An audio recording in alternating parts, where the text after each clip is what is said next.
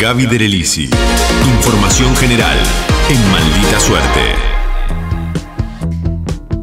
Se cumplen 50 años de la sublevación en la ESMA que marcó el regreso de Perón a la Argentina, ¿no? Hoy, este, digamos, toda esta semana y este mes estamos, eh, digamos, esta, esta conmemoración del número redondo, ¿no? Año 1972, marcó el regreso de Perón y hay un montón de acontecimientos que giraron alrededor del retorno del general Perón, algunos más visibles, otros menos visibles, y me pareció interesante poder hablar de lo que va a estar pasando mañana en un acto en particular, en un acto en conmemoración a estos militares que eh, estaban en la ESMA ese 17 de noviembre de 1972 a la madrugada y que protagonizaron este levantamiento.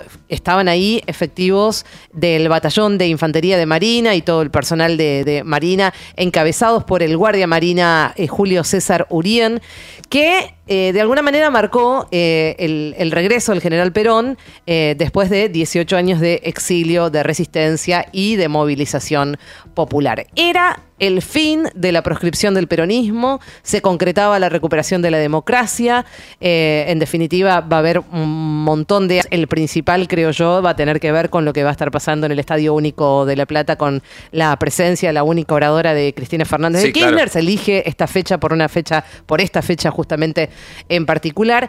Eh, pero bueno, este, este foco que le estamos dando a estos 50 años eh, va por otro lado. Y me pareció interesante escuchar el testimonio de quién fue protagonista, entre otras personas, de ese levantamiento en la ESMA hace 50 años. Estamos hablando de Julio Urien, a quien le preguntamos qué recuerdos tiene de aquella sublevación en la ESMA. De aquellos que protagonizamos la sublevación, éramos muy jóvenes, 20, 22 años, éramos los oficiales, los cabos y los soldados conscriptos, que nos instruían y querían ordenar reprimir al pueblo muy movilizado, que nos sentíamos identificados con los objetivos del peronismo, de la justicia social y de la soberanía popular, expresada en apoyo al regreso del general Perón y el fin de la proscripción del peronismo y las elecciones democráticas, que nos sentíamos los verdaderos militares que nuestro rol era defender la soberanía y no actuar como ejército de ocupación al servicio de los intereses de Estados Unidos y de la oligarquía, que nos sentíamos herederos de las milicias populares que derrotaron las invasiones inglesas, del ejército sanmartiniano, de la armada del almirante Guillermo Brown y de las montoneras federales.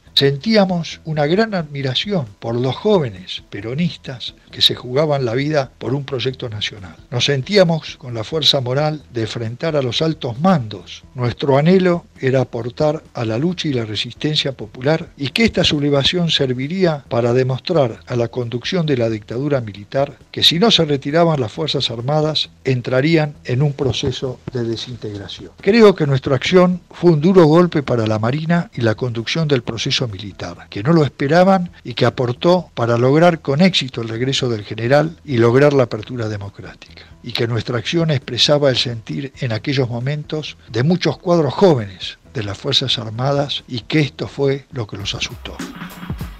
Eh, hay que recordar que la Argentina también venía de, muchos procesos dictatoriales, eh, los militares en ese momento, y yo creo que también, de alguna manera, por eso estamos trayendo este tema eh, hoy en día, digamos, para muchos de nosotros eh, cuando nos hablan de militares, medio que miramos de ojo, ¿no?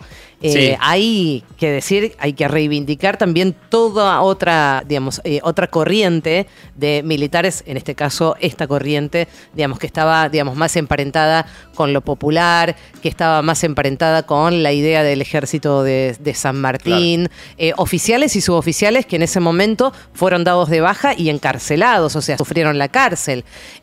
algunos recuperaron la libertad con la amnistía, algunos no, todos recuperaron la libertad con la amnistía del presidente Cámpora en el 73 y con el golpe cívico-militar del 76, eh, muchos fueron detenidos nuevamente, incluso algunos que siguen desaparecidos hoy en día. Digo, hay que reivindicar eh, esa rama eh, de, los militares. Este hecho permitió entonces de alguna manera visualizar esta línea histórica eh, dentro de las Fuerzas Armadas que planteaban justamente esto, ¿no? Lo que venimos diciendo, la unidad con el pueblo. Y eso fue lo que le preguntamos a Julio Urien, a Julio César Urien. ¿Qué, ¿Qué, percepción había hasta ese entonces de las Fuerzas Armadas y si después de ese hecho, de la ESMA, de la sublevación en la ESMA, se modificó algo? Esto nos decía. La percepción fue que las Fuerzas Armadas irían y que no volverían nunca más. Recuerdo la consigna al asumir, se van, se van y nunca volverán. En los primeros tiempos hubo un acercamiento entre la juventud y los nuevos mandos del ejército. Luego las contradicciones en el Frente Justicialista y en el gobierno fue aprovechado por los grupos de poder que comenzaron una política de desestabilización. Fue lo que permitió, luego de la muerte del general Perón, que se produjera una mayor desestabilización y se diera el golpe cívico-militar en 1976. Luego de la derrota de este proceso llamado de reorganización nacional, se produjeran cambios importantes influyó lo que fueron los juicios contra los comandantes de la lucha de los organismos de derechos humanos y se logró la aprobación de una nueva ley de defensa que recién fue reglamentada por el presidente Néstor Kirchner en el 2007, donde se fijaron la nueva misión de las Fuerzas Armadas como defensores de la soberanía frente a agresiones de otro Estado, la subordinación de las mismas al poder político y la no participación en asuntos internos.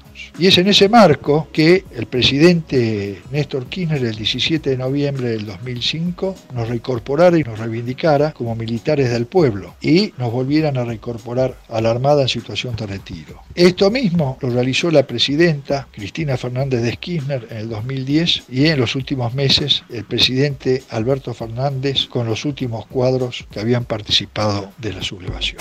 Se incorporaron ahora, eh, los últimos que quedaban, eh, por eso es importante la reivindicación en democracia, el reconocimiento, la reincorporación a la Armada, obviamente, digamos, como, como jubilados, pero digo, hubo gente eh, que quedó sin nada en ese momento, que había trabajado toda su vida de eso, que fueron dados de baja, que no tienen acceso a nada y que tienen que empezar prácticamente de cero. Y lo digo, digamos, no coincide por supuesto con, la época, pero digo, nuestro, nuestro abuelo, el de Gerardo y el mío, eh, que fue, digamos, militar, militar en ese momento era de Valle, eh, digamos, que lucharon mucho también por, eh, por la llegada de Perón a, la presidencia de, este país, en un momento fue encarcelado y fue dado de baja para siempre. Él no tuvo esa reivindicación y tuvo que buscar laburo de cualquier otra cosa que no estaba preparado para eso. Pero bueno, digo, esta gente, por suerte, digamos, fue reincorporada de alguna manera y reivindicada. Por eso le preguntamos, última pregunta, la significación de el acto conmemorativo que va a tener lugar mañana, miércoles, en la ex ESMA. Hace 50 años de este hecho, que no fue visualizado en su significado y magnitud, y que hace a la verdad, a la memoria y a la justicia y a la batalla cultural que tenemos que dar que esa promoción 100 de oficiales egresados de la Escuela Naval Militar, que se dividió en dos partes, los que nos sumamos a la lucha de nuestro pueblo en contra de la injusticia y la dictadura y los que participaron de la represión. Estos hoy están condenados por la justicia como genocidas y nosotros reivindicados por los gobiernos democráticos. Que esto demostró que la lucha que se dio abarcó al conjunto de nuestra sociedad, a los trabajadores, a los estudiantes secundarios y universitarios, a jóvenes de los barrios, de las villas y del campo que se organizaron en las ligas agrarias, con los curas del tercer mundo y que también hubo militares. Y que en el largo camino por la construcción de una sociedad más justa y con soberanía, de una patria para todos, se seguirá resistiendo. Julio César Urián, ex marino, eh, para que lo tengan más o menos, para que sepan más o menos quién es, más o menos no, para que sepan quién es, es uno de los creadores de FIPCA, con ellos hablamos ah, generalmente porque están ahí defendiendo y luchando hace un montón de tiempo para que devuelvan Lago Escondido.